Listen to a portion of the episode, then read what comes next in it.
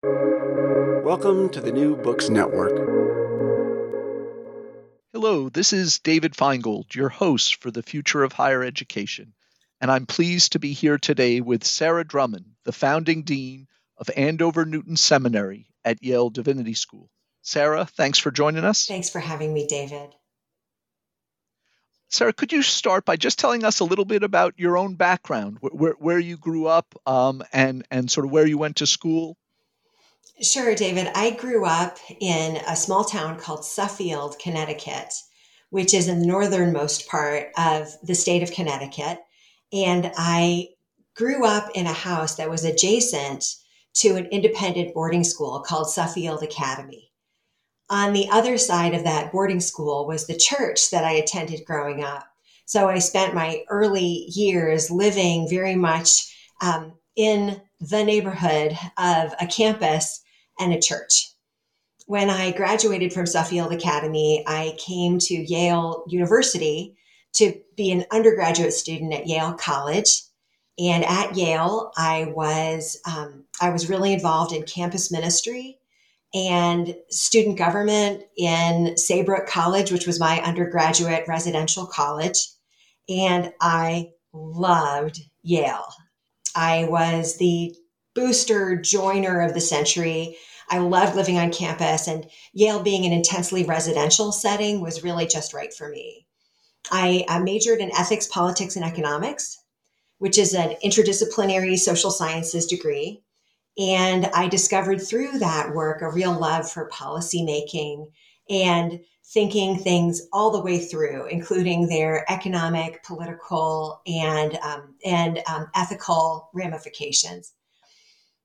I wanted to go from college to get my next degree in life's meaning and purpose, but I wasn't exactly sure where I could find a degree in life's meaning and purpose. All I really wanted to do was stay up till four o'clock in the morning talking about why in the world we're here.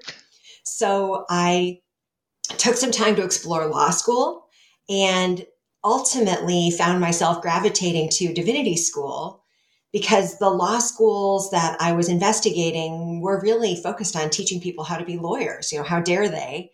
But that wasn't really what I was hoping for. And divinity school was a place for me to look into the really big questions. So after I graduated from Yale College, I took a year to serve Habitat for Humanity in its international headquarters location in Americus, Georgia.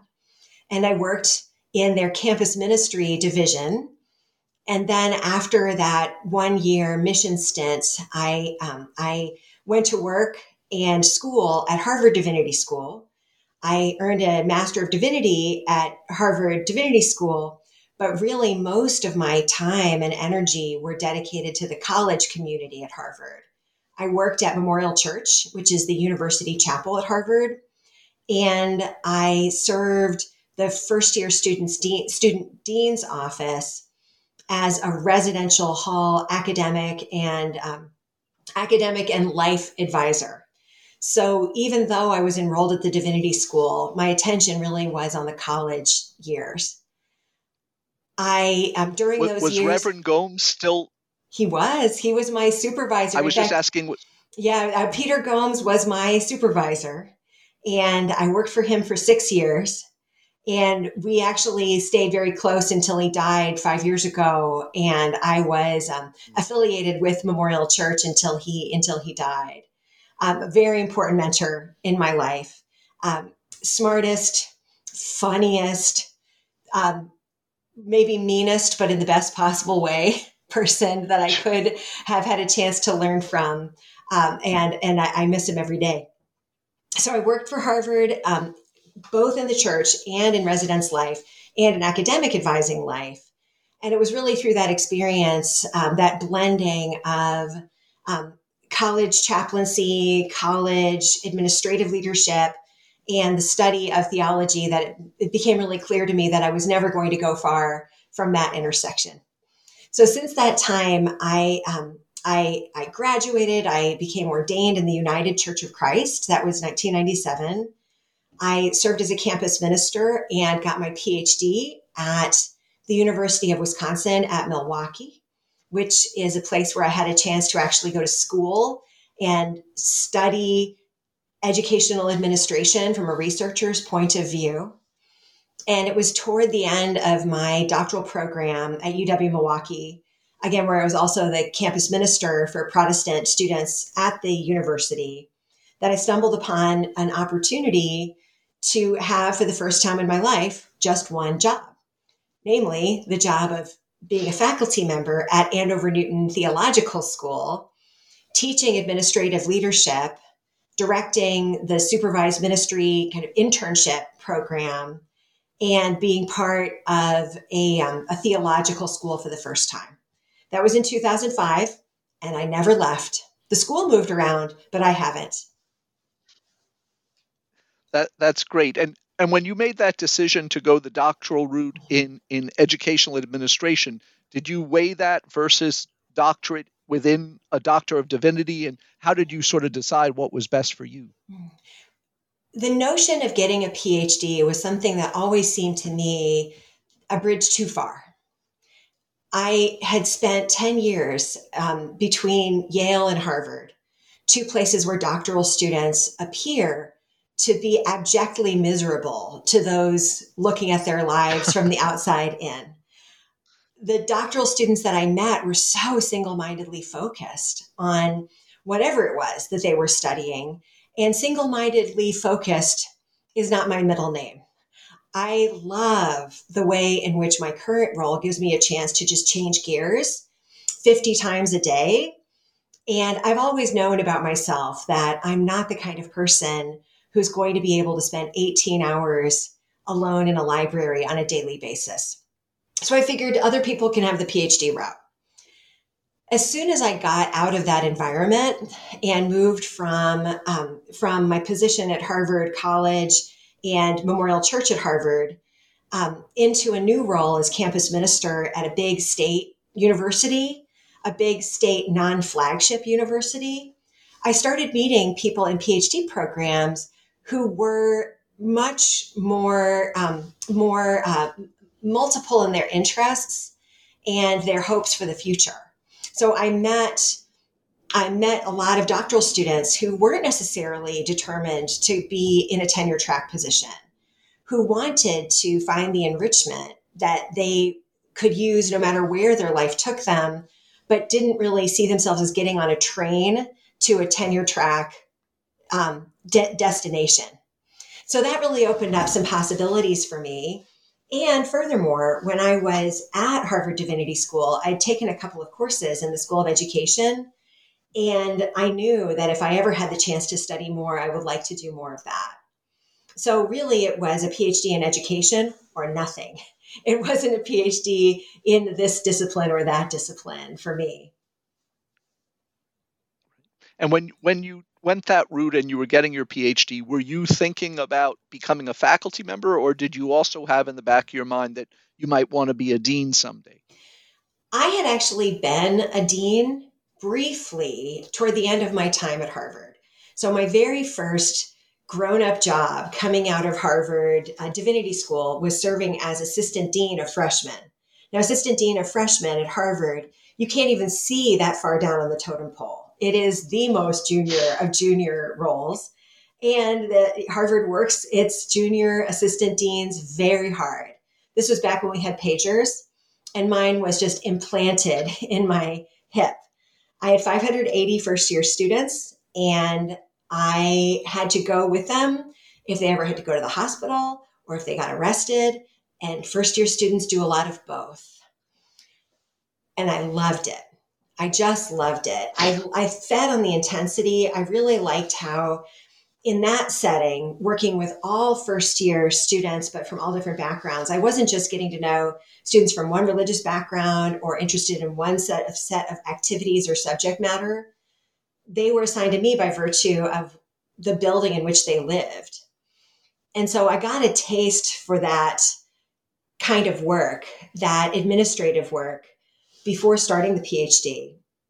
But I will say that while I was in the PhD program, whenever somebody asked me, why are you doing this? What's your interest? My first answer was that I really could see myself as a university chaplain.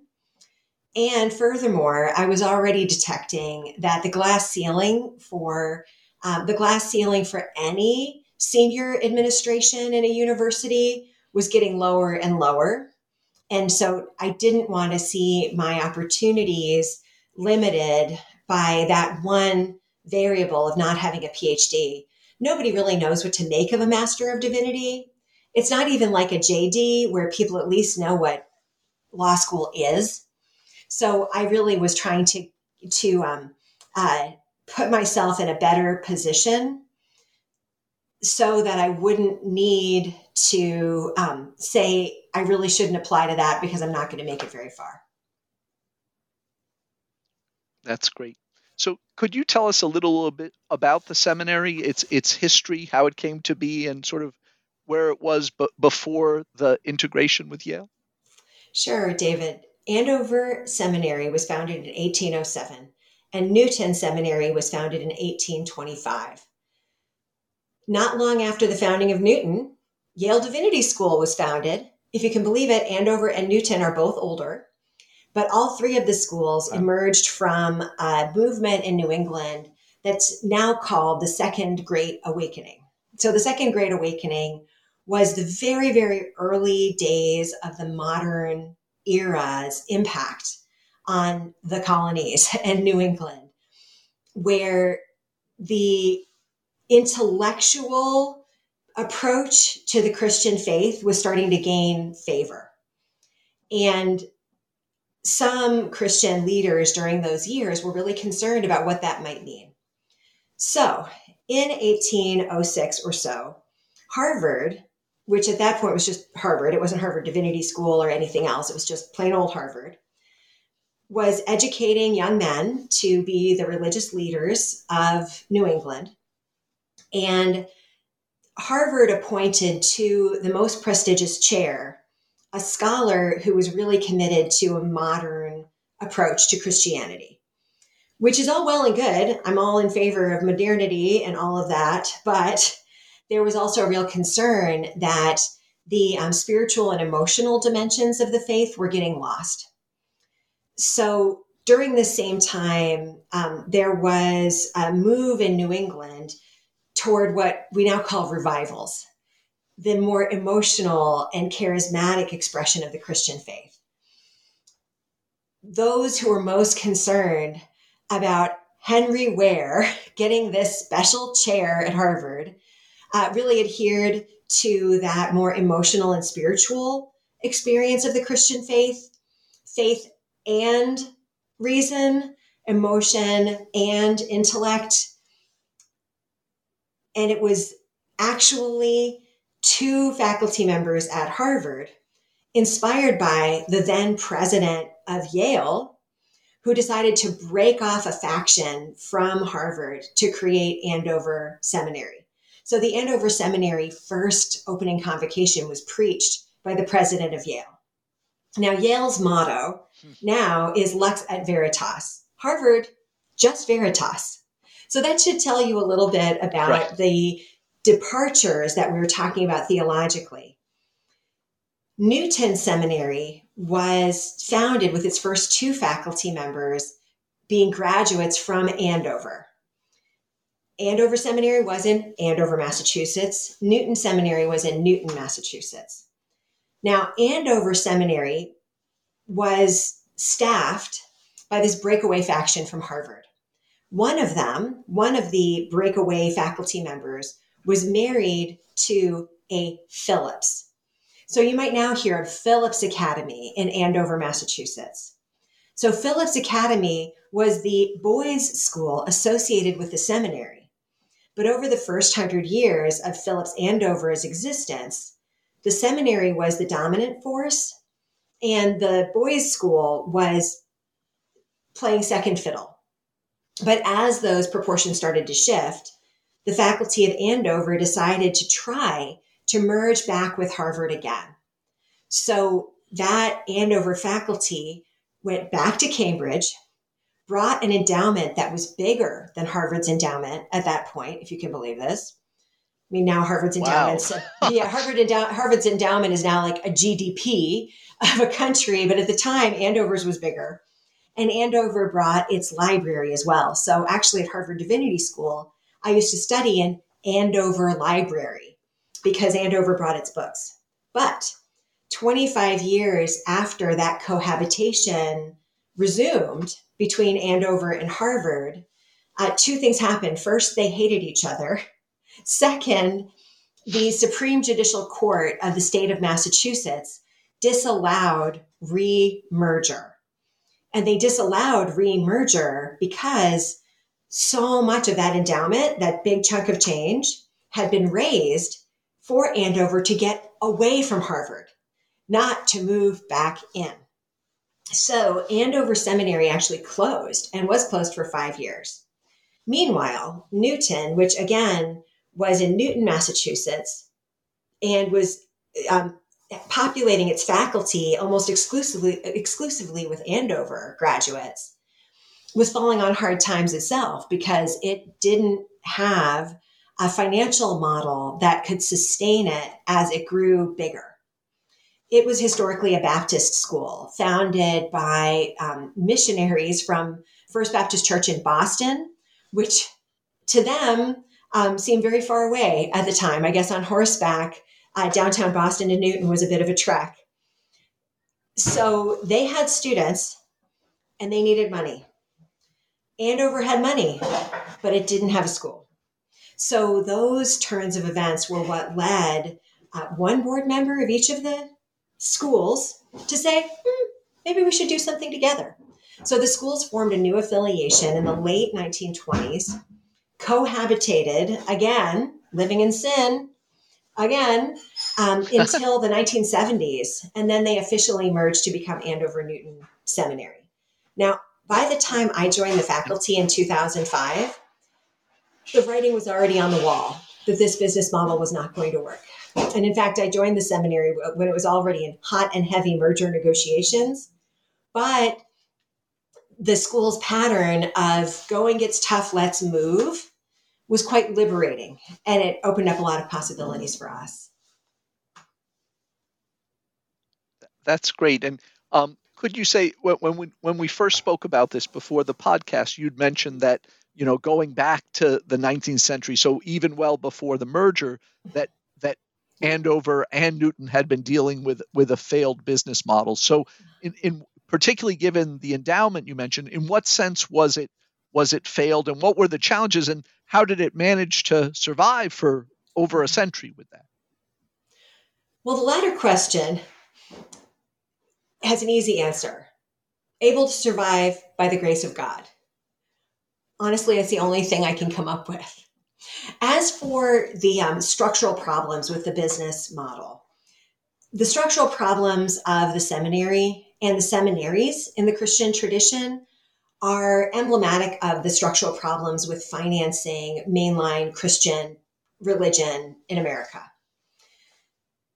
So it's really impossible to separate out the churches from the seminaries. So, seminaries, particularly freestanding seminaries, are not connected with universities, they're connected with denominational bodies. Now, Andover and Newton were two different denominational bodies, although they were theologically very, very similar both the Congregational Church, where Andover Andover found its home, and and um, the American Baptist tradition went through seismic changes throughout the whole history of the school. And it seemed like with every change, namely um, Congregationalists joining forces to become the UCC, namely um, conglomerating, and then Baptists splintering, most notably the southern and the northern tiers of the Baptist churches, but there were lots of other splinterings as well. Those changes often diminished the school, the um, denomination's margins when it came to having the flexibility to support affiliated entities. So, with the Baptist Church, its financial support for seminaries diminished gradually over time. For the United Church of Christ or the Congregationalist branch, there were some um, cutbacks, but the big shift happened really in the 80s when the denomination at a national level cut off funding to seminaries, saying that this really needs to get handled on the local level. Okay, the seminary business model was predicated on this idea that a church raises up a young man, and it was always a man. They raise up a young man and they want him to be their representative in the world of the clergy. So they send him to seminary. They pay for his education, they pay for his room and board. And then after he graduates, they get him a job as an apprentice to another minister. And then eventually they bring him back either to that congregation or one just like it. That model has not been in place since the Second World War. I mean, it's just so outdated at this point. The denomination tried to pick up the financial burden for a while, but then dropped it like a hot rock when it became apparent that it was just costing them too much. So, what happens over time? We gradually shifted the burden onto the students themselves. We had students graduating with $20,000, $30,000, and $40,000 worth of debt in order to get a first job that was paying them 20 or 30 or $40,000 as their whole salary. They couldn't afford to do that. So the primary um, financial flaw, the, the um, structural flaw that, that um, really affected Andover Newton, but, but affects really all freestanding seminaries, is that question of whose theological education is this? Does it belong to the individual? Does it belong to the denomination? Does it belong to the local church? And that conversation, I don't think will ever take place because not one of those entities feels like they can afford this stuff. And so obviously you have a very good understanding of the structural challenges and, and, the business model for seminaries as a whole, not just for Andover Newton. Given that, what, what was it that led you to take on the role of dean? And, and when did that occur? So just talk us through that thought process. Oh, um, I feel like um, I, I just can't even imagine a better job.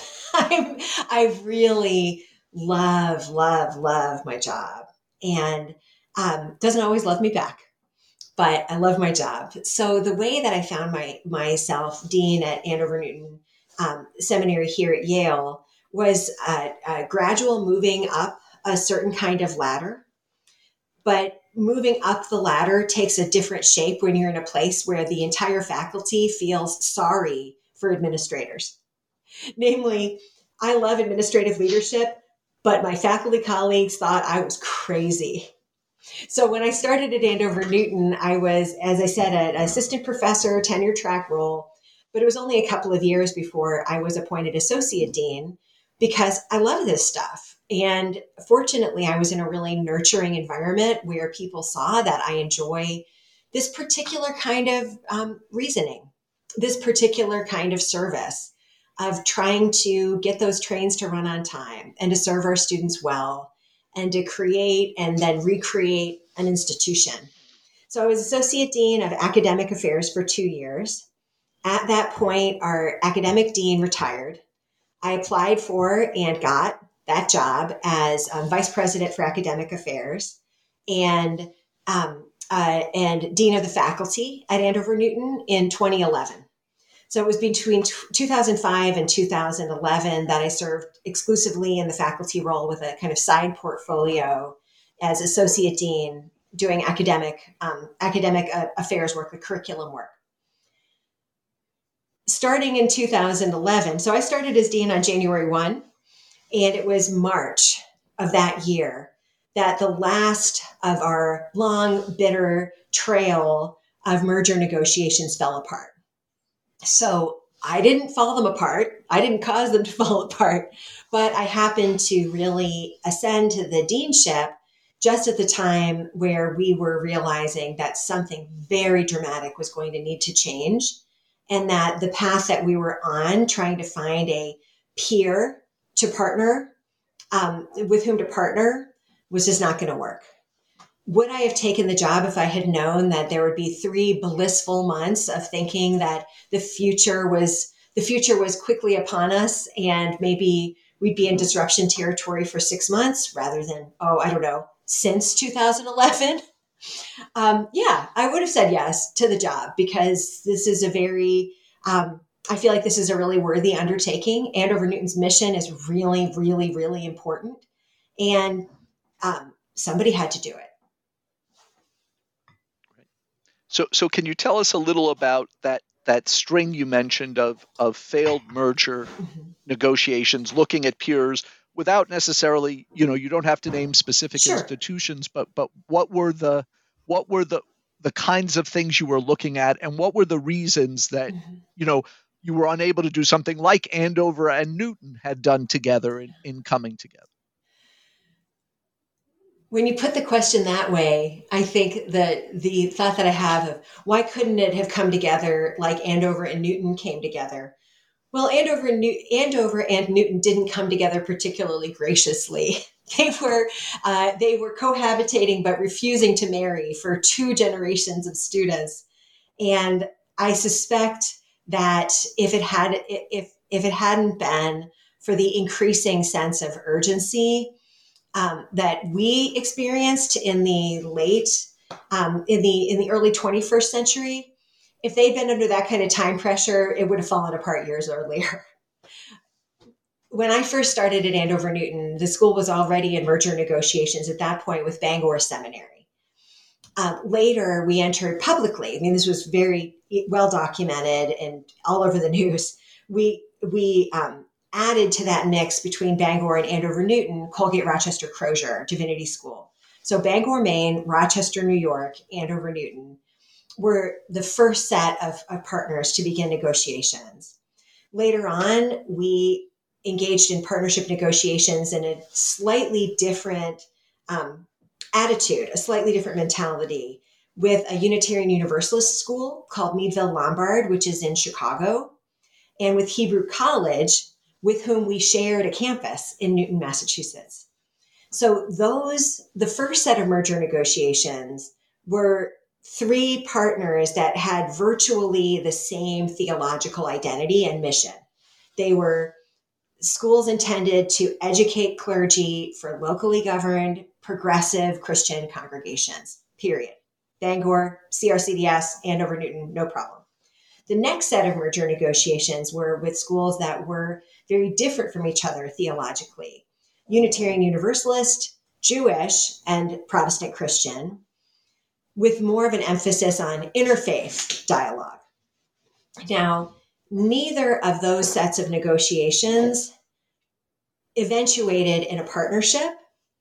Although I wouldn't trade a second of it. I mean, I, I would trade some of the, the anxiety, but not the actual lived experience because I think we really needed to go through both sets of negotiations to sharpen our sense of identity of what we would save in the fire. If push came to shove, what is it about Andover Newton that's so essential to who we are that we couldn't put it on the table in the midst of a negotiation? So both sets of merger negotiations failed for the same reason. They failed because we couldn't get the legal and business dimensions of the agreement to work. There was no way around the fact that that if you can't get your attorney general to approve a merger, it's not going to happen. And if one tries to depart from the purpose of donated money too dramatically, the charitable, um, the um, the uh, public charities division of the attorney general's office is going to shut you down. If people give you money to do something, you have to do that something, or you have to give them their money back, even if they're not even alive anymore. You just can't do whatever you want with donated money. So that was a hard one fight to make that logical argument that this direction is aligned missionally was way tougher than any of the partners expected. So, for example, Bangor Seminary was really founded to educate people in the state of Maine. It wasn't about educating clergy, it was about educating people in the state of Maine. We didn't know that. I don't know if they knew that when we started this whole process. when we tried to uh, partner with this school in Chicago, we thought, well, our charter, Andover's charter, was older than God. So why don't we just bring Meadville Lombard in under our charter because we're grandparented in a way that protects us from a lot of scrutiny. Meadville Lombard wasn't interested in that. They didn't want to lose their charter. So these kinds of legal issues were very significant for us. Furthermore, we had these financial obstacles. And it's not necessarily that merger is expensive, it's that merger doesn't necessarily bring you the efficiencies that a logical person might be led to expect. I called this in our, our negotiation, uh, our, our um, thwarted negotiations, I called this the one of everything problem. Doesn't matter if your school is big or small. If you have independent charters, you have to have your own fill in the blank president, CFO, advancement person, registrar. You still need to have one of everything. So, unless you absolutely and completely merge or really close one of the entities, the efficiencies just aren't there necessarily. And in many cases, your most ardent and devoted donors are very concerned with your identity as a school. And preserving identity is difficult in the midst of a merger. So, th- that which scuttled the agreements tended to be some combination of legal issues, financial uh, fragility, where we were looking for efficiencies that never really saved us very much money, and um, the uh, loss of identity that you can bear if you can afford it for a few years while you rebuild, but where none of us really had that kind of runway ahead of our plane. We needed this to fly or not fly on right. you know on day one. And so you mentioned that just a few months after you took on the the, the VPAA role and, and, and the faculty dean, that those had stopped, but then it was clear you needed to do something else. So can right. you talk about this next stage for us? How did you go about determining what the strategic options were? How did you go about finding your eventual partner? Well, certainly there were a couple of years after that last um, the last um, merger death rattle had sounded, where we really just tried to tighten up the ship. We really did, I think, good and important work of saying, okay, we need to regroup. What are the choices that we need to make to get to something closer to a balanced budget, something closer to um, a good uh, uh, faculty and student composition, do we need to mothball a couple of buildings? Do we need to rent out some spaces to gain some revenue? So there was, I think, about a two year period of time of just everybody calm down and let's kind of screw our heads back on and figure out what we want to do next. That two year period coincided with the last two years of service of my pre predecessor, who was a wonderful leader, who was the one who really articulated we need to he didn't use the word heal but we need to kind of simmer down um, batten down the hatches and try to figure out where we're going next. When he retired the, his successor also a wonderful leader my predecessor was hired with a very express mandate you're going to have to help the school figure this out now martin copenhaver is his name and martin was a trustee so none of these ups and downs were a mystery to him.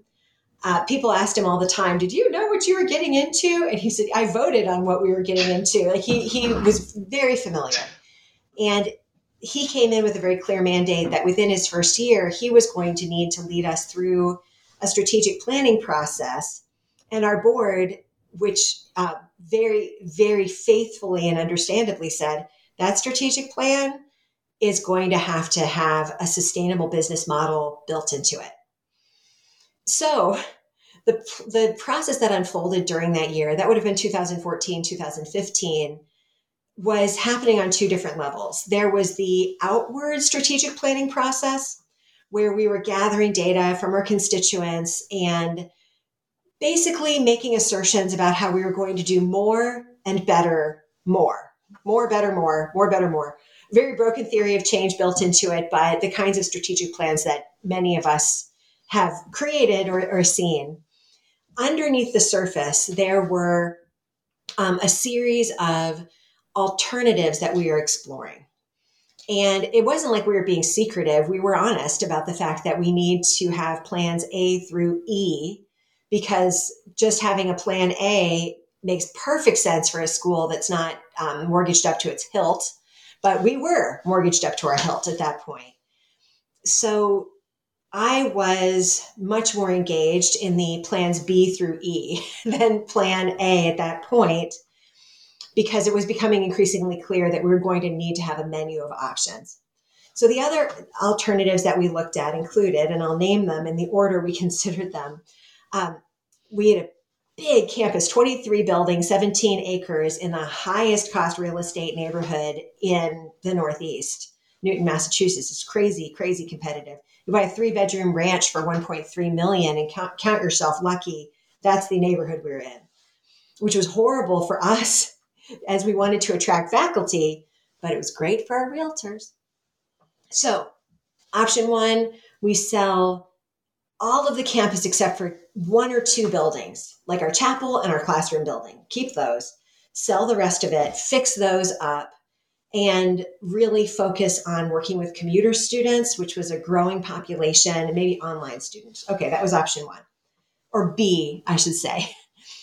Option C, we um, sell the whole campus, move into a church, and focus our educational programs on um, on kind of action learning models that blended together the um, the experiential work and the classroom work in what some would call a cooperative model.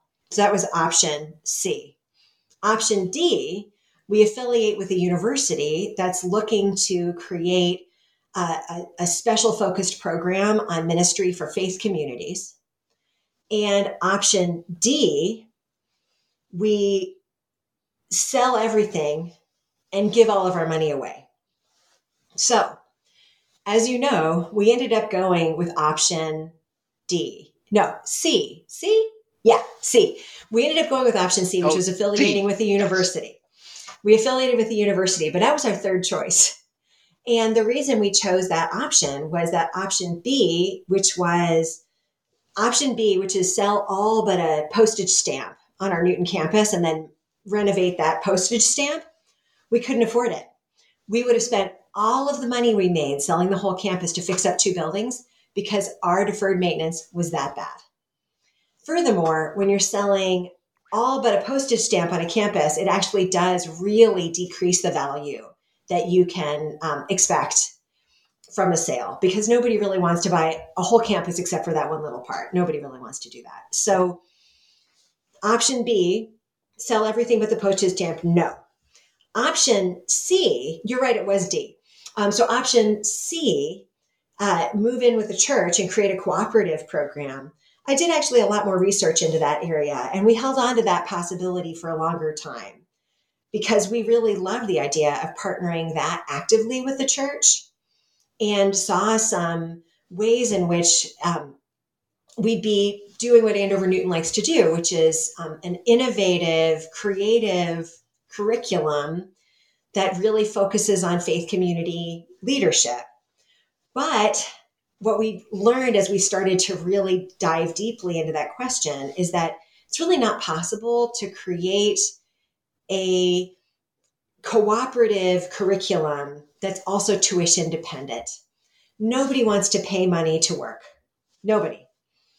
So we just couldn't see how we would make the financial model work.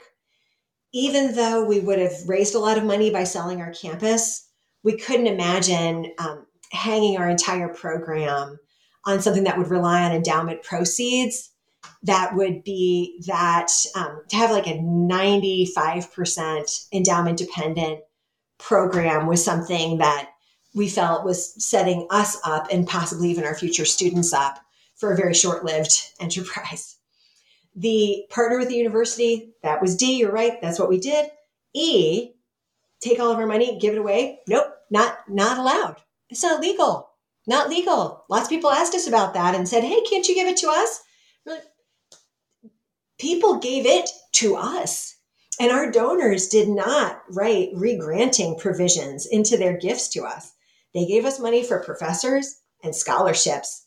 That's it. We need to use it for professors and scholarships or nothing, or nothing. And a lot of schools end up doing nothing. So we went with the university route. And who knew that the partner that would be the right partner for us would be the one whose president had preached our opening convocation 213 years earlier? Can't make this stuff up. So, so once you had settled on D as really the only viable legal path, how mm-hmm. did you go about determining which university would be the best fit? Mm. We didn't handle, I, I know of many schools that have um, handled the sequence of d- making that decision and then looking for partners just the way you describe. We didn't. We had interest from Yale before we began this discernment. And here's why. As I said, Martin Copenhaver, my predecessor, was a board member before he became our president.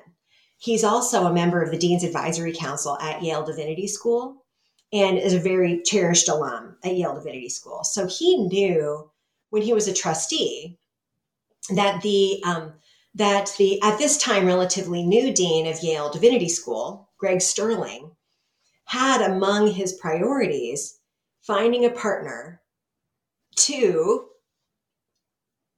focus on education for locally governed congregations and also provide a counterbalance to a different embedded entity at Yale Divinity School, an embedded Episcopal school called Berkeley Divinity School. So, Yale Divinity School has a successful history of having tradition specific seminaries embedded within its quadrangle. Berkeley Divinity School has worked in collaboration with Yale Divinity School since 1971 where Berkeley educates students for their Episcopal and Anglican ministerial service, and Yale Divinity School provides the kind of big, big picture, um, holistic Master of Divinity curriculum. Over time, because Berkeley is an outstanding school and was attracting really strong candidates, the Episcopal presence on campus was starting to overshadow other faith traditions including the school's founding tradition, which is mine, which is ours, the, the congregational way of being church. A lot of people thought, well, the best way to um, manage this, um, this kind of outsized influence would be to diminish Berkeley's position. And Greg Sterling wisely thought, well, that doesn't seem like a very good idea at all. Let's squelch the energy of a really successful unit here no, let's find a partner. Let's find a counterbalancing effect. That was us. But we didn't know that yet. Greg Sterling didn't know that yet, but Martin Copenhaver had a pretty strong feeling that this could be a good match. Had things with Yale not worked out, in retrospect, and there certainly were moments where we wondered, we had we got, had a couple of really close calls in our merger negotiations. But had that not worked out, I think that we had um, we had come to see the light. We had come to see that being able to focus really, um, really uh, uh, not narrowly, but um, intently on ministerial education for congregations. Once we tasted what it would be like to do that really well, but not a whole lot else, I think it would have been hard for us to go back. And I think we would have ended up trying to find a different partner who wanted to do basically the same kind of arrangement, which was allow us to be their embedded unit where we um, provide them a specialization that then they don't need to um, populate with a bigger faculty and staff. And given the resources that Yale has and also the, the challenges that you've already enumerated well of doing mergers, mm-hmm. why, why did this new dean think I, I want to do the counterbalance through uh, uh, bringing in another partner as opposed to I'll just expand and build my own to do. Mm-hmm. Well, first of all, David, I mean, we are just delightful people to hang out with. And Greg Sterling just That's met us And he said, they're fun, man. They're good for a laugh and just delightful colleagues. So that obviously um, was the main reason. The second reason is that um, depending on how much time you spend hanging out in um, in divinity schools, you either do or don't know that a lot of university based divinity schools err very, very um, err on the side extremely of the academic pursuit, less so of the church. And if you have a faculty that's very, very academically minded, chances are that wanting to dramatically expand your capacity to serve churches and congregations might be a bit of a tough sell. So I know that had Greg Sterling gone to the YDS faculty and said that I want to dramatically expand our, our reach by creating this new department, say, he probably could have done it, but it would have taken years. And we had not only a reputation for educating clergy who were very effective, and a reputation of being a place um, where people learned uh, people learned the um, the more abstract and, and theoretical dimensions of theology while also learning ministerial practice. But we had a big dowry. We sold a big campus and we had an endowment to bring. Greg Sterling could not have found that within his own walls. He wouldn't have been able, even if Andover Newton and Newton had just, you know, closed dead as a doornail, those donors weren't going to make their way to Yale. So strategically speaking, I would compare it with a corporation that wants to move into a new um, a new arena, but doesn't have the technology that is required to move into that arena. So instead of developing the technology, they buy the company that delivers that technology. And it wasn't a buy and sell kind of arrangement. This was a mutually advantageous financial agreement by any measure. But I'm not sure that Greg Sterling, within his own tenure, could have achieved what we've been able to achieve together in less than four years. That's great. Could you tell us, given you know the past failed efforts uh-huh. and the decision that this was the route you wanted to go down? Obviously, you had a great inside card in in having a leader who was also tied to your partner. It sure but, helped. But how did you go about how did you go about that process? What was sort of the timeline? Who was involved to go from, okay, now we know we really want to get serious about working with YDS to, to actually getting to the point where you could make a public announcement?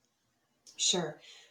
We began our process with some informal conversations. Greg Sterling came to the camp to our campus in Newton. Uh, Martin Copenhaver and I came to Greg Sterling's office here in New Haven. And then in both settings, each of those respective presidents, at Yale we call them deans, at Andover Newton we call them presidents, just because of the structure of the institution. Each of them put together a small action team to start imagining what could this look like, what are the obstacles that we should anticipate and prepare to remove so those action teams met either separately or together for a very intense period of time. I would say about seven months. And at the end of, of uh, that certain period of time, we'd realized we'd gotten far enough in the process to say that we need to do some really serious due diligence. Yale on us, us on this arrangement at Yale, but once you begin that due diligence process, it's really hard to keep the lid on things. New England is like a small town. Everybody knows someone somewhere. And Boston and New Haven just aren't that far apart. So we didn't want our constituents to hear about this from anybody else. So before we entered into the um, the brass tacks, like really getting beyond vision and into logistics kind of planning, like how many faculty members would we bring? How many students would transfer? How many credits could they bring? Could they bring credits? I mean, these kinds of, of decisions we decided that we needed to disclose to our community. So um, in November of 2015, we disclosed to our wider community that we were looking at options, um, options C and D, moving into a congregation or moving in with Yale, because those two were still alive at that point. All the rest of them were were dead on the side of the road somewhere behind us. Those are the two that were live at that point. And it was very apparent to our community that, um, in, in fact, um, they said, well, it's so obvious that you want to go with Yale. And my response to that would be, well, yeah, we want to go with Yale, but we don't get to control everything here. Yale might decide it doesn't want to go with us. So we do need to have some options here. But the main thing that was difficult about conveying that news was that both of those alternatives meant selling our beautiful campus to which all of us felt really attached. So that was a real doozy. That November 2015 meeting um, was, I think, probably the most emotionally intense moment in the merger. From there, we really um, all had to just sharpen our pencils like crazy because there are just an enormous number of details that need to be arranged. Yale's attorneys sent us a request for documents. Just the request for documents document was five pages long. We're talking hundreds of, of um, pages of materials that were really understandable. And conversely, our trustees, our trustees are fiduciaries. They've made a promise to guard the mission of this school. So they weren't leaving a single stone unturned. So that process took, um, it actually didn't take as long as you'd think. The very first phase of the due diligence ran from November to the subsequent um, August the following year, we had what we call the visiting year. So I moved here then. That was the summer of 2016. I, my husband Dan, my daughter Jacqueline moved to New Haven, and we were part of what we called an away team of um, four faculty members who were visiting scholars here for a year in New Haven, setting up the um, basically scaffolding for what we could build if the affiliation came to pass. We signed an agreement with Yale in the in on July 20th, 2017 that moved us from visiting status but we're still not in our final affiliation yet. We phased out the affiliation in different periods of time, for which I'm quite grateful because, man, uh, Martin Copenhaver used to always say deals like this have a very long tail. And boy, he wasn't kidding. We still have a lot of business to complete in Massachusetts. And it's only after we complete that business in Massachusetts that the affiliation will be final. Right now, we are um, we are an embedded entity that still is an independent 501c3, and we will rescind our 501c3 status and become fully part of Yale if all goes to plan. Uh, January 1st, 2023. Wow, that really is a, a long tail. Can I just ask about a few things in that process? And you mentioned every minute of it. Yeah. You mentioned that um, it was 2017 that you signed that formal yes. agreement. Yes. Um, before that point, from 2015 till there, were there other agreements? So sometimes in mergers you hear letter of intent and then an MOU. Did you have anything in writing with Yale before that point? We did. We did. Our our first co-writing projects with Yale um, were the really tough ones because they were the public disclosures. Yale, quite understandably, didn't want to um, get too public if it wasn't fairly sure that we were serious here. Not that we were serious about our intent, but that we were viable, like that this partnership was viable. Writing press releases together was was torture for that reason because we wanted to reassure our communities that we weren't um, we weren't evaporating. And they wanted to, obviously and understandably, um, take things kind of slow. they just wanted to be cautious. But by the time we sat down to write legal agreements, we had, um, we philosophically, I think we were in a very like minded place. So phase one, phase two, and phase three were the language that we developed together. Phase one was the visiting year. And so the visiting year was a combination of experimentation with um, presence and programs of Andover Newton here at Yale Divinity School that was coupled with, um, with intense negotiations and due diligence. so that was the the uh, phase one, and we had a, a phase one agreement that was signed, sealed, and delivered. If we hadn't had that, I'm not sure if I would have moved to New Haven, to be honest, and, and uh, taken that big of a. It would have felt it felt risky. Anyway. And was that was that signed, sealed, and was that signed, sealed, and delivered at the time you made the public announcement? You'd worked out what that would look like. No, it was after. It was definitely after. The public announcement was as tentative as tentative gets.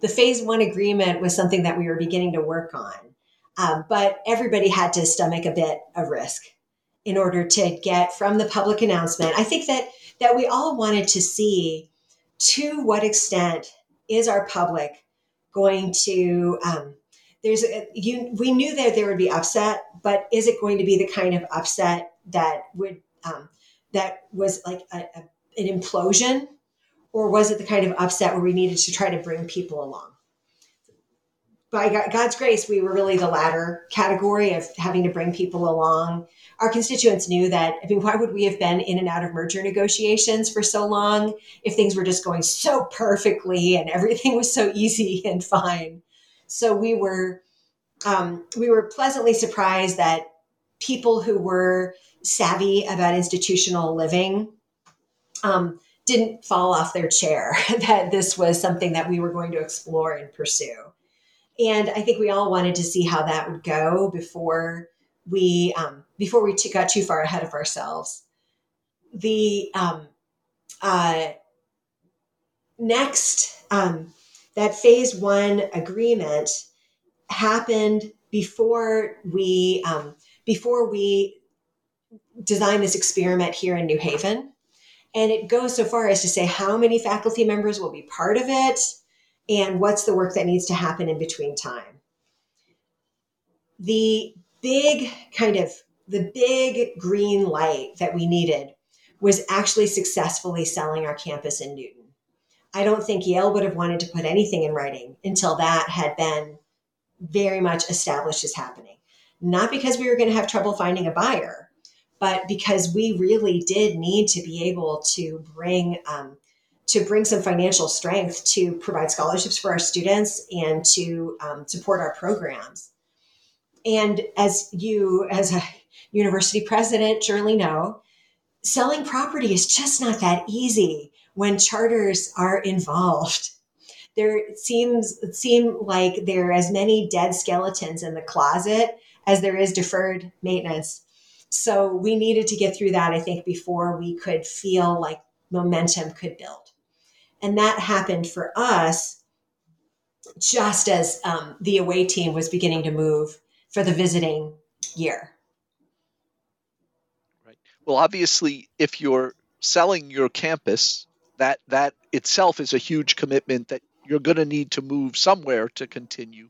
Sure. How a, a, delicate piece of this is obviously the lifeblood of of our institutions is being able to bring in new students. Sure. How did you manage through each of these stages keeping the students you had and convincing new students to come when they may be coming to a different state, a different campus, and there's uncertainty over, you know, what it will look like by the time they're ready to graduate. How how did you manage that piece of things?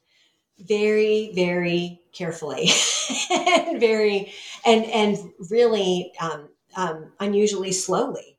So when I use that expression, a long tail, one of the reasons we had such a long tail is that we made a promise to teach our own students out. We didn't create any pressure or even incentive for them to relocate to New Haven because we weren't sure that we would be able to um, to accommodate them in New Haven. So Andover Newton eh, in Newton and Yale Divinity School have very similar degree programs, but very different educational models. Andover Newton was um, really customizable, whereas Yale Divinity School is much more standardized. Andover Newton had a lot of um, of uh, people coming to study theology in midlife. Yale Divinity School skews much closer to the college years. So we knew that a very small number of our students in Newton, Mass would even be interested or interested in or able to transfer to Yale. In the end, we had only one make the transfer, just one. Once we decided that we were going to be selling our campus, we ceased to admit new students right away and promised our students that we would extend the life of our degree programs three and a half years into the future. What that means is that all of our degrees could be achieved even for doctoral students at that point because we didn't have any degree programs that extended beyond three years, although many of our students took longer than three years to achieve them. At the time we made the announcement, this was again November of 2015, I met with every student enrolled in our school. We had 225 students, so that was a lot of meetings. But I met with every student to make a plan for completion. The ones who were graduating that year really saw virtually no change those graduating the subsequent year saw little change. And those graduating the year after that, we really had to rely on consortium partners. But I was actually commuting between the two schools for two years. And our graduation rates went up, in part because our students felt the pressure like okay i'm either going to do this or i'm not going to do this. There's a clock ticking. There's a clock ticking and the person who maybe used to take one class at a time suddenly is saying oh i better ramp this up. But also i think we since we work with um, with adult learners who in many cases had a lot of um, competing commitments they were getting a lot more attention our students were getting a lot more attention around planning because we needed to know they had a plan. Now, a lot of these um, decisions went over like lead balloons. I had a lot of tearful students. I was um, I was exhausted from all of the emotionally draining conversations that had to take place.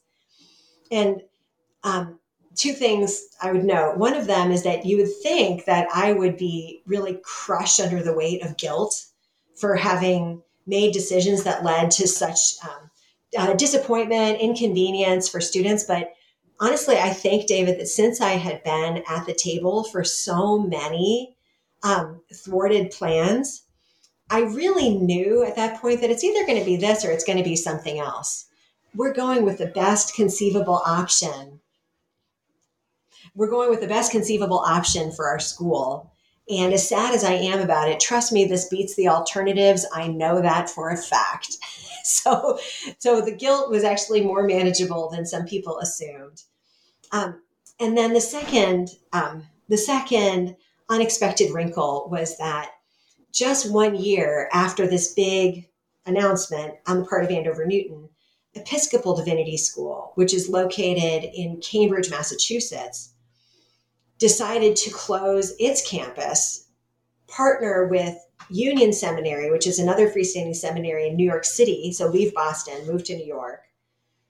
And they didn't have a teach out at all. They closed. Bam. They worked with students to find transfer arrangements. And their student body was quite a bit smaller than ours at that time. But amazingly, complaints to me about how could you do this to us stopped, just stopped. Because I think there was a, a sense that I mean, we knew, uh, we meaning the administrators and the faculty members um, that were working with students, we knew that we were far exceeding what our accreditors or the AAUP were um, were considering best practice. When everything from severance to teach out, we were exceeding the minimum requirements um, by a mile.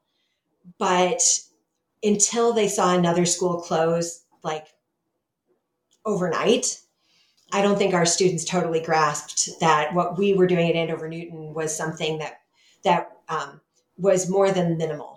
Was really not to say that EDS wasn't concerned about its students. As I said, it's a very different school. It's much smaller. They were able to place people. They were fine, but it was a bit of a, I think, a, a wake up call. So, Sarah, you've given us a great explanation of the first phase of, of your three phase agreement um, with Yale Divinity School. Could, could you say more detail about what phase two and phase three look like? Sure, David. The, the easy part of the answer to that question is phase three, which is really not a phase at all. phase three will be, we hope, the indefinite, ongoing, full affiliation between Andover Newton and Yale. And if all goes to plan during phase two, which I will describe in just a moment, then by the time we hit phase three, we will be really part of Yale University. We won't have an independent 501c3. Our board of trustees will be an advisory board, and we'll still operate as a, a wholly distinctive unit within Yale Divinity School. But legally speaking, we won't be a separate entity. Phase two is where we're located right now. And in fact, we just passed the halfway mark of that five year period and went through a pretty rigorous uh, self study and evaluation of how the affiliation at phase two is looking for us. And here are the criteria that, that are guiding our work as we assess our effectiveness. When we left phase one and moved into phase two, which was the summer of, of um, 2017, we agreed that we would gradually close our Massachusetts entity and open our Connecticut entity, but both will exist throughout phase two, where we are now. That phase two included teaching out all of our Massachusetts students. At that at this point, that's done, but it wasn't back in 2017. Included um, completing the sale of our campus, which is not yet complete. That's a very gradual process and opening a new entity, including securing uh, a space, uh, a designated space in New Haven, here in our Connecticut, um, our Connecticut iteration. So the idea was that during phase two, we'd have two institutions in one. They're both Andover Newton, one gradually closing and one gradually opening. And here are the criteria by which we judged if we're doing what we set out to do. Number one, are we running our own educational program? Check. Andover Newton offers a diploma program in conjunction with the Yale Master of Divinity. And that's now up and running. We have 53 students. Um, as of this spring, we will have had 30 graduates. That program is very much in existence, and all of our Massachusetts students have, by some arrangement, been taught out. We're no longer granting degrees as Andover Newton Theological School. Second criterion, we need to have a recognizable identity within Yale. We, we had a lot, we heard a lot of anxiety from our uh, constituents about Yale wanting to swallow us up. Come up with as many images as you can think of for something eating something else. And I've heard it before. And the anxiety, I don't think, was as well founded as people thought it was because Yale really wanted our distinctive focus on ministry and congregations. They really wanted us to counterbalance Berkeley Divinity School, their Episcopal embedded entity. So the idea of them trying to make our identity disappear, um, it just it just did not seem logical to me. Honestly, Yale's a really big and powerful institution. If they were looking to feed on something, they'd be feeding on bigger fish than us.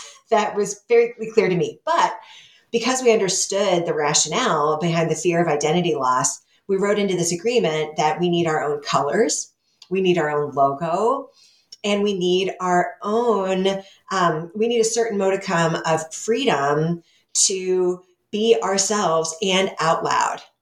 So there have been moments when we've had to have tough conversations about Yale's not going in this direction. What would happen if Andover Newton did? Yale is, has a practice or a policy of not doing this type of activity that Andover Newton likes to do. So we have to have the tough talk. But that said, we felt very satisfied that Yale really wants us to be separate yet connected, distinctive yet integrated. That was what we hoped for. And the criterion we set up related to brand brand identity.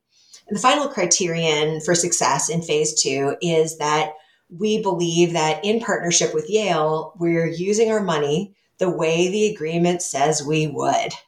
Now, I again wasn't too too worried about Yale um, Yale's administration. Um, playing fast and loose with the money that Andover Newton was bringing because Yale, like many universities, is absolutely obsessed with donor intent. They would never see it as worth their while to mess around with legally restricted charitable gifts. And it was good that we codified that we would use the money in the way we agreed to, because that was an area of our evaluation where we could say, check, we're in good shape. We monitor very carefully that scholarship money goes to scholarships, named chair money goes to named chairs. And as Andover Newton partners with Yale in raising money to increase scholarships, we've been able to show a really strong um, track record and a clean bill of health. Great. Um, can, can, you explain? You had shared the need for the, the first phase of phase two in the sense of, of your commitment to do as much as you could to teach out all of the students, some of whom still had three years left on their degree. But but why why the extension of that phase for these last few years? What is it about selling the old campus that is making that very protracted as opposed to just say, you know, here's a buyer and you know we're turning over the keys? It's a, a great question, David. I'm really glad you asked it because I believe I've become a born again gradualist. I'm a pretty, um, I know my mind fairly quickly. I make decisions fast. I have a high, high rate of, um, I, I, keep a very, very um, rapid pace in my general work. So by me saying that I think it was great that we phased this out, it's really not um, true to form for me. There were practical reasons as well as emotional reasons why taking this um, arrangement step by step made a lot of sense. The practical reason was that we had more than one offer on our campus in Massachusetts is a very, very appealing location. I know because we loved it and it was a really, uh, it was a jewel that we weren't willing to part with, um, with for just anybody. And the uh, foundation, the family foundation that bought the campus wanted to turn it into a school, wanted to keep on using it as a school and demonstrated values that were very much aligned with our own. Obviously, our neighbors were absolutely thrilled that the place, that the space would continue to be used as a school. So that was good for our town gown relations. And the offer was much more generous than the other offers were as well.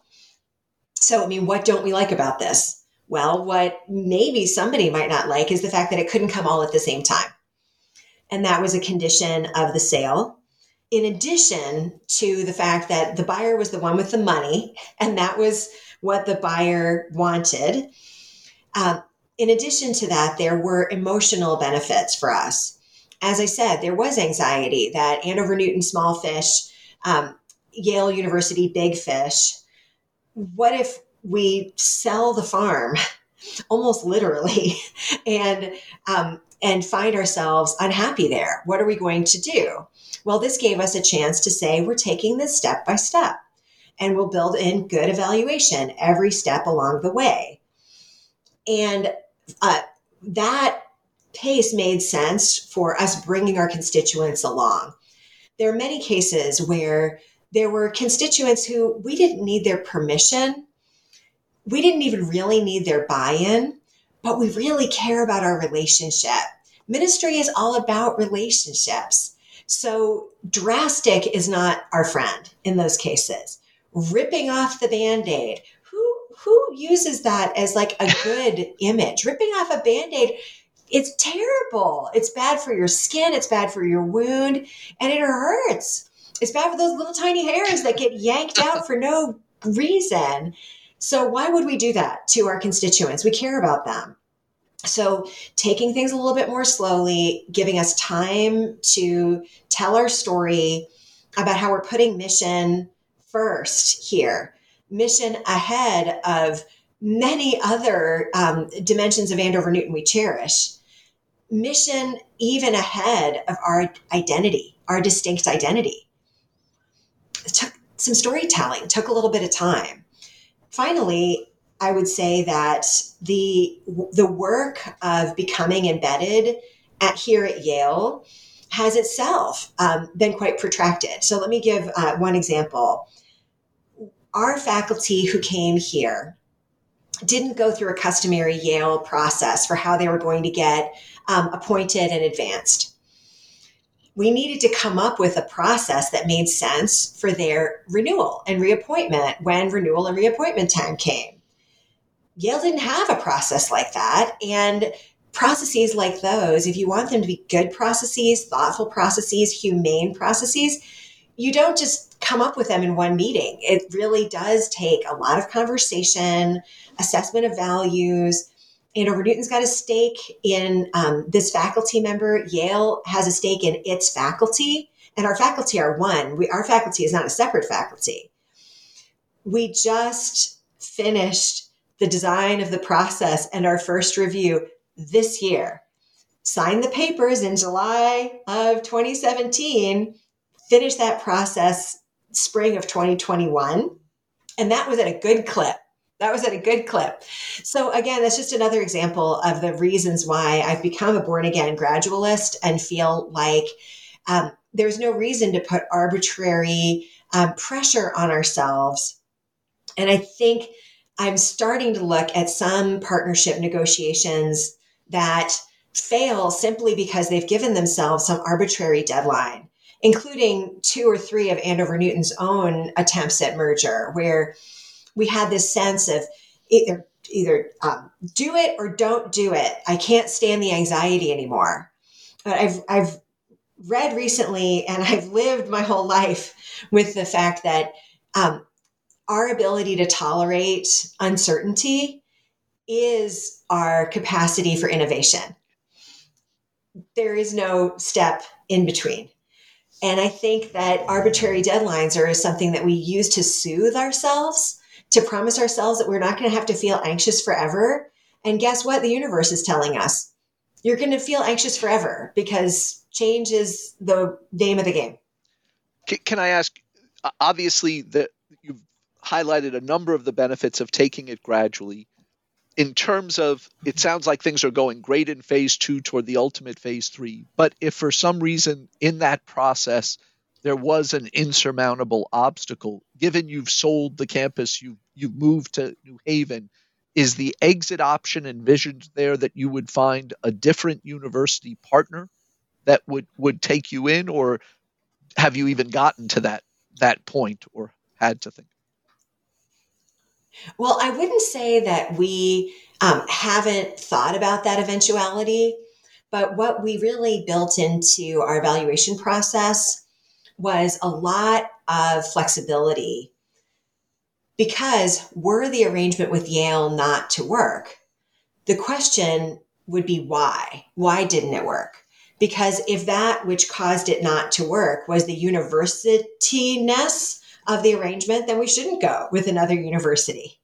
If the issue is this particular university, then maybe, sure. But the reason we have kept the, we've kept the door open for either Yale or Andover Newton to say this isn't what we thought it was. We wrote very careful criteria so that that decision could not be made unilaterally in some arbitrary or capricious fashion. So imagine Sarah Drummond gets hit by a bus and Sarah Drummond's successor is just not really all that keen on this model. That should not be enough. It would really require criteria not being met that were agreed to from the get go. And again, the plans B, C, and D, uh, not to rehearse the same um, language from earlier in our interview, uh, would depend so much on what wasn't going well. So I'm I'm uh, really passionate about evaluation, assessment, planning, and I think that the best thing that we've done is we've built into our evaluative processes such early triggers that we could identify them and work through them right away. And if it were an insurmountable object, then we have the nimbleness to say, let's learn from it before we decide what we're going to do next. That's great. So uh, I'm curious, um, as you laid out this very carefully thought out three phase process, were there any models out there, whether seminaries or other institutions, that you were able to look at and say, that seems to have worked well because you've mentioned the ones that didn't, including earlier ones you tried. So I, am just, you know, in coming up with this this template, how was wondering if, you know, there was anything that had inspired that. I can't imagine how different this whole process would have been if it hadn't been that Berkeley Divinity School is here. That's made a tremendous difference because it provides a mental model. On paper, the arrangements are different, but Berkeley Divinity School, the Episcopal school embedded here at Yale, is a sign of success. It is an inspiration that a combination of tradition specific theological education and ecumenical university based academic excellence can work together. And I think that the whole proposition would have felt really different if we didn't have a model like them. In fact, many people ask us the question, why not Harvard? Why not Harvard? Well, I mentioned previously, um, we have a, track record with Harvard. We've been married and divorced twice, and third time isn't always a charm, David. We did explore could Harvard imagine an arrangement not unlike what Yale does with Berkeley, because we're responsible leaders who were turning, uh, we were we were turning over every card on the table. Harvard doesn't have a pattern of embedding entities. Therefore, we would have been running the risk of our constituents' greatest fears coming to life. Because in the absence of that track record, why would you think that Harvard would want to honor our identity? our names on their library, but that doesn't mean our programs are necessarily missionally aligned for them.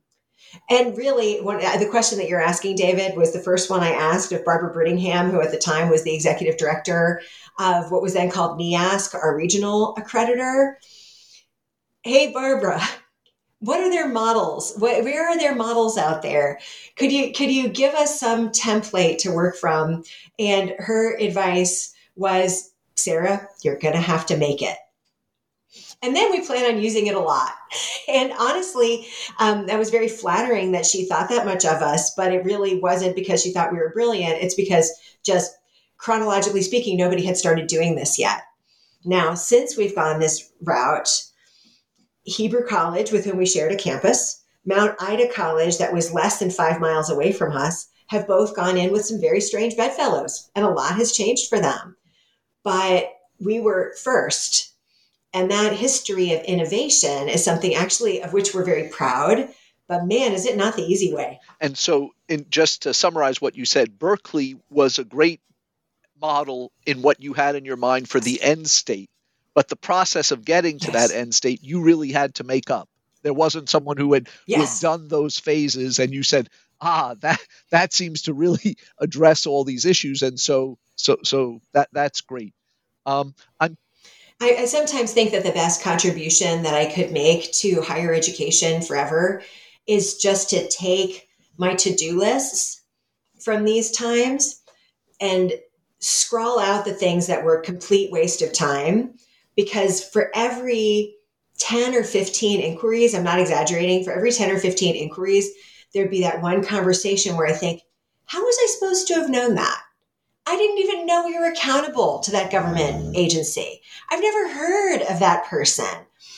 But a lot of um, phone calls went out to people who really had no dog in this fight, but we were trying to be thorough.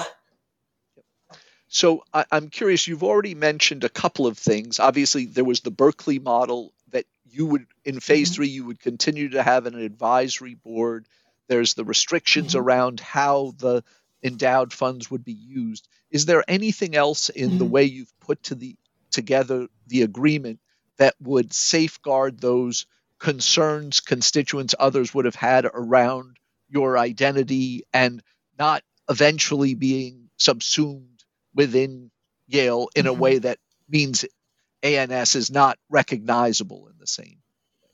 Mm-hmm. mm-hmm. Well, I, two areas that we haven't talked about a great deal. One of them was finding a designated space because possession is nine tenths of the law, and feeling like we've got brick and mortar cover was very important for identity relocation. We'll move into our des- dedicated space starting July 1 of this year. And as much as I'm disappointed it's taken so long, it's not like we could have used it if we had had it earlier because we've been completely remote for 14 months at this point.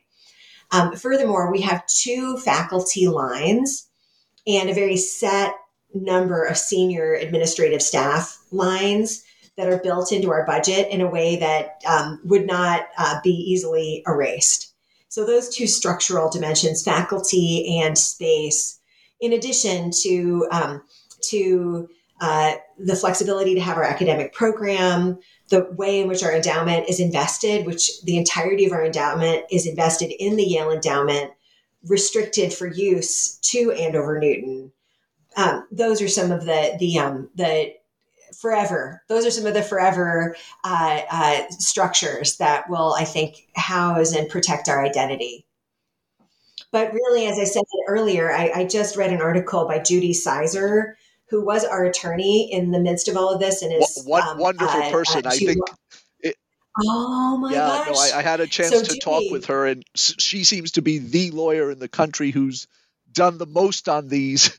Uh, partly because of her location in New England, right? But Oh, and I really think that that um, that the location sure has helped, but I believe that Judy Sizer is really called, deeply called to this work. Uh, she grew up on the campus of Andover, where her dad was the head of school. She was the um, general counsel at Brandeis while she was attending a church where I was on the ministry team, Memorial Church at Harvard. And uh, Judy um, is her um, her up till recently, legal partner Alan Rose is one of the most respected higher ed lawyers in Boston. Um, and Judy left Brandeis to work with Alan. And I, I, she walks on the ground I worship. And she's just published a really wonderful article about how mission has to come ahead of everything. And identity and mission are not always the same thing identity is um, part of what Susan Beaumont, the uh, religion scholar Susan Beaumont, calls the communitas. Identity is ephemeral. It's not. Um, it's not defined by any one person. It's more um, a, a, feeling, an attitude. I would describe the communitas of Andover Newton as our alums, far flung. The mission of our school is more narrow and not exactly the same thing sometimes we have to sacrifice part of our identity in order to continue to fulfill the mission just because the world has changed so much. Andover Newton does not need to be educating as many clergy as we did before because the churches are smaller. So that's fine. Andover Newton ed- needs to educate for innovation and reinvention in a way that we didn't have to educate in the 50s and the 60s. So, with that, we're putting our mission first and I thought Judy's um, of those two dimensions was brilliant. I'd never thought about it that way before, but it was very, very helpful because so often I get frustrated with those who cry of um, identity anxiety because I think to myself, like, what do you want us to do? Just die? If we, we, we can either continue in our mission or die. And you'd rather we keep our identity while dead makes me angry to the point that I don't really process it very well. And that um, that uh, uh, heuristic that Judy suggested um, helped me through it a little bit. So, so, until you have the chance to to to write the book with your to do lists. I, I wonder if you could share some of the those sort of unknown unknowns, the things you discovered, learned in the process that you think would be most helpful so that people don't trip over those landmines themselves as, as they think about it? The area where I feel like I learned the most that um, that I have carried forward and shared with a lot of colleagues relates to the broad and general field of communications so often I hear about um, delicate arrangements that are going on between schools that fail over communications itself. And I have, I, I feel like I've learned a lot. I've gained a lot more respect over time for how important it is to keep ideas private to a point so that they can gestate and take some shape. And then when those ideas go public, how to phase who knows what and when in such a way that people don't lose trust.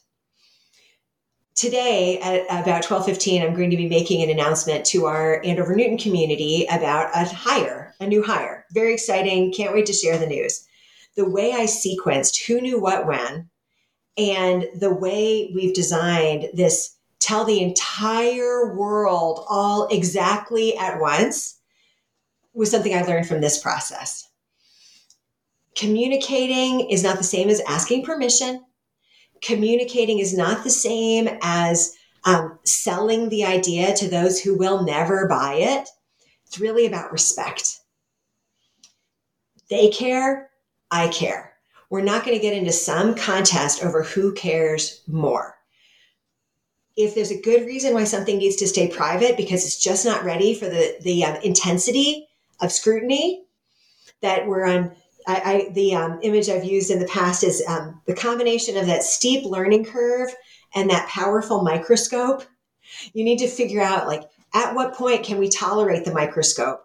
We better be a little little farther along the learning curve before we go there. Um, but again, I, I, feel like I've learned a lot about how um, important it is when people love your school and you love your school to avoid a competitive mindset over if you only knew or if you really cared and instead just try to share with people as much as you can make yourself available to tell the story as much as you can and um, just buckle up because there's going to be some there's going to be some some uh, rough rough roads from time to time. So communications is everything. We hired a communications consultant. I was strenuously opposed to doing so. And if I could go back in time, I would have said, Dave Garino of Melwood Global Communications, recommended to me by Judy Sizer, come to my house, manage my life, if I had known how helpful it was going to be not because he said a lot that we couldn't have figured out, but because we, with his help, carved out the space and the time we needed to think all the way through our various constituent bodies. So, again, that was a, a really important learning for me. And then the second I've already alluded to, which was that I became a lot more appreciative of if something feels really overwhelming, see if you can chunk it down see if I can break it down into more manageable pieces and do what can be done gradually, gradually. I, I just recently was talking with a colleague at a different institution where um, the colleague kept using this expression our financial model depends on us doing this now. And I asked him, what the hell does that mean? what does that even mean? Like, of course, that could be true. But if you put a program out there that fails because it wasn't ready, how's that going to work for your financial model? Have you taken into consideration what that would look like if everybody associated with the program ends up getting fired because it got shot out of the water because you hadn't brought your constituents where they needed to be? I think that's pretty bad for your financial model too.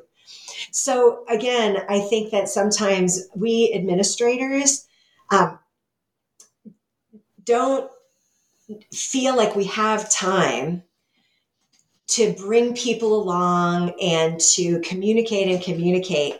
And I was one of those administrators. And some some days I still am. If anybody who knows me is listening to this, they're gonna be like, "Oh, Sarah, you're so full of it. you're just always wanting to do everything tomorrow." but uh, but even just an example of my work now, we at Andover Newton are really excited to create a certificate program in um, congregation based social justice leadership. I could put this on the ground for the fall. Give me a pencil. I could put this on the ground for the fall. No problem. Not going to do it. Not going to do it. We need to take all next year to get people excited and learn what this needs to become and build some momentum and do some really deep thinking about it. And again, that was something that I would say I learned from this this kind of new approach to gradual, where we didn't give ourselves a a, um, a, a hard and fast end date by which everything would need to be done because I feel like our work has been of higher quality and the anxiety has been much more manageable. So, so given that you've you've been very frank in saying that for you some of this has been, you know, counter your natural tendencies. What what, yes. what do you think it, it is that ha- sort of most prepared you to be able to to make these adjustments and and can you share just just when in this process did you actually become the the president of the seminary and the dean of the new school at Yale uh, and, and did that in that transition did that entail different capabilities diff- different you know ways of mm-hmm. operating from yourself mm-hmm. my research background my scholarly background is in program planning and evaluation in religion and education I have one research question. And it's that same research question that has propelled me through lots of experiences and research projects.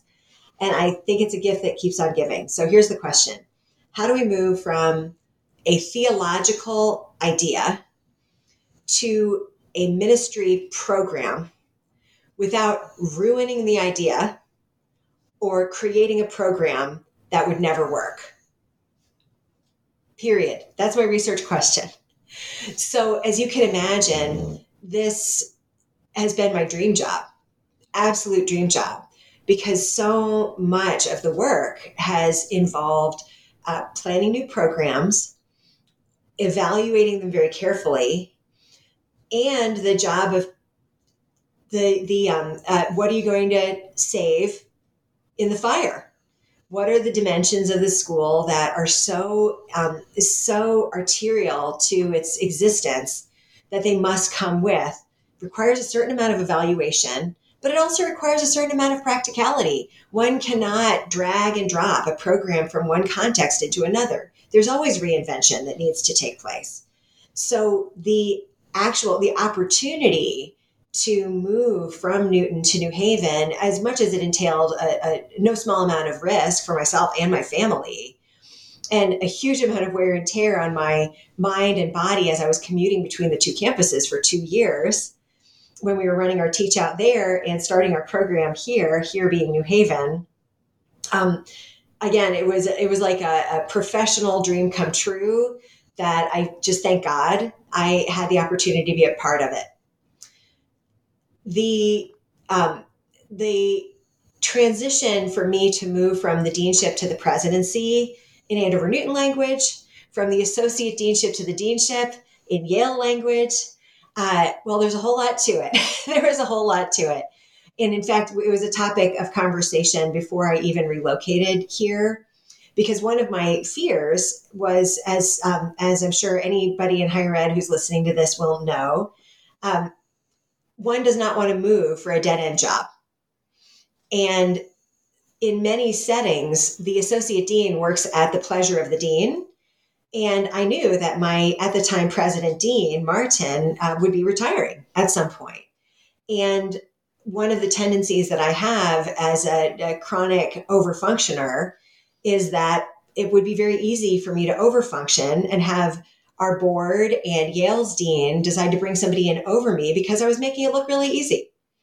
So we had some really good, Martin and I had some really good and healthy conversations about this.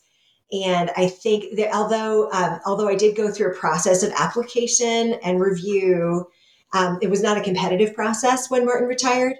And I became the uh, I succeeded Martin Copenhaver in June of 2019. So uh, my first year was a bit of a doozy had an installation service in the fall that was just one of the happiest days of my life. And then, you know, five months later, here we go, COVID. but that said, that said, um, the transition certainly brought out different kinds of needs in me, but they're needs that um, needs that are, are just they, very aligned with the expectations I had before. So, for example, planning programs always involves pro forma budgets and um, narrative. Pro forma budgets and narrative are fundraising. So it wasn't completely foreign territory. I know how, like, it's not like I feel any more or less comfortable than I did before asking for money, but I believe in the mission. I know what it is we're trying to do. And those phone calls were not the biggest, steepest climb. I actually think that the, the most complicated dimension of the work that I'm still getting used to, and I'll probably be getting used to it until the day I die, is that um, our governance structure has me reporting in two different directions. So I report to the dean of Yale Divinity School and to our board of trustees. And even when they transition into being an advisory board, they're still fiduciaries, not over money, but over mission. They're still the guardians of the mission. And sometimes, rarely, but sometimes the two might not be on the same page. And those moments are, are a challenge. Uh, but I know a little something of family systems theory, and I know a little something about uh, triangles and how to de-triangle them. Uh, but I would say those have been the bigger challenges. the second challenge is that our budget is like the Rosetta Stone. The budget, we have a budget for Massachusetts, we have a budget here in Connecticut, and financial professionals on our board just burst into tears when they try to make sense of it. It is so complicated. Uh, so I, I, feel like um, I'm maybe not any worse or better at that dimension of the job. Uh, getting stuck in the middle has been hard. That that's harder for me.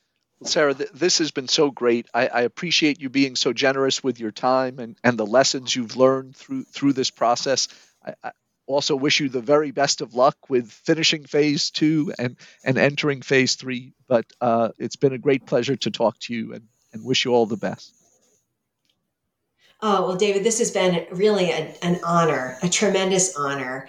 I'm so respectful of your leadership and the work that you're doing at Chatham, and I feel very lucky to have been included in this conversation. Thanks so much.